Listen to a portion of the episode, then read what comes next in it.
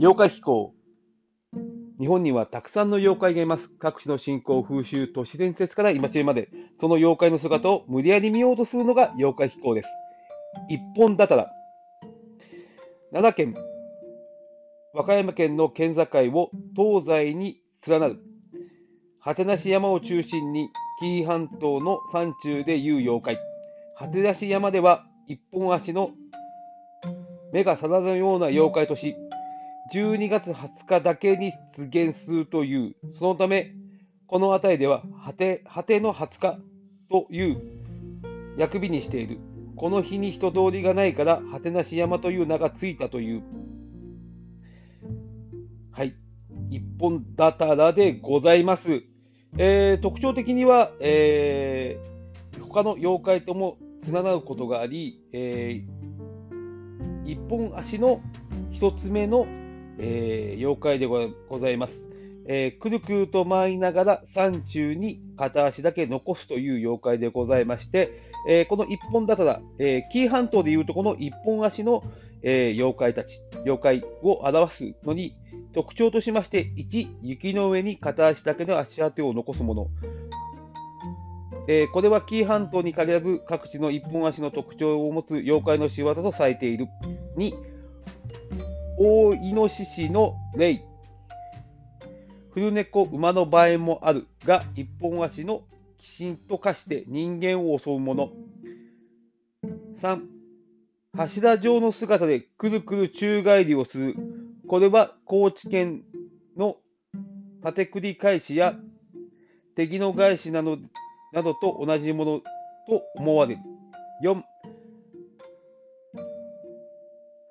えー、その他、西牟田郡、河童のようなものというふうに分類されます。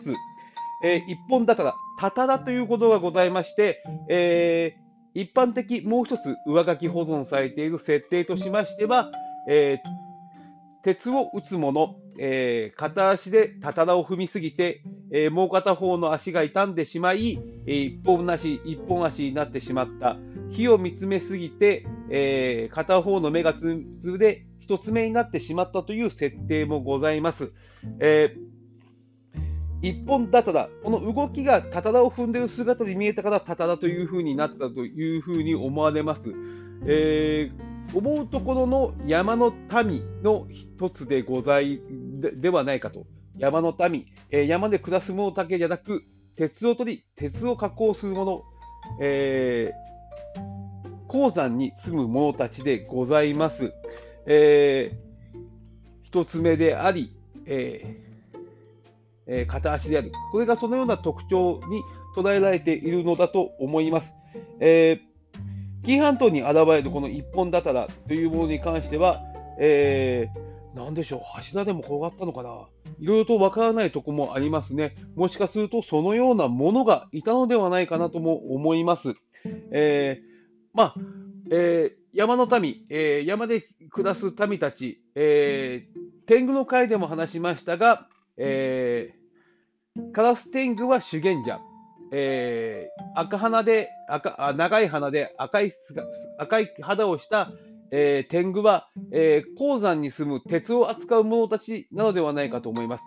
えーその天狗に一番姿が近いのが、えー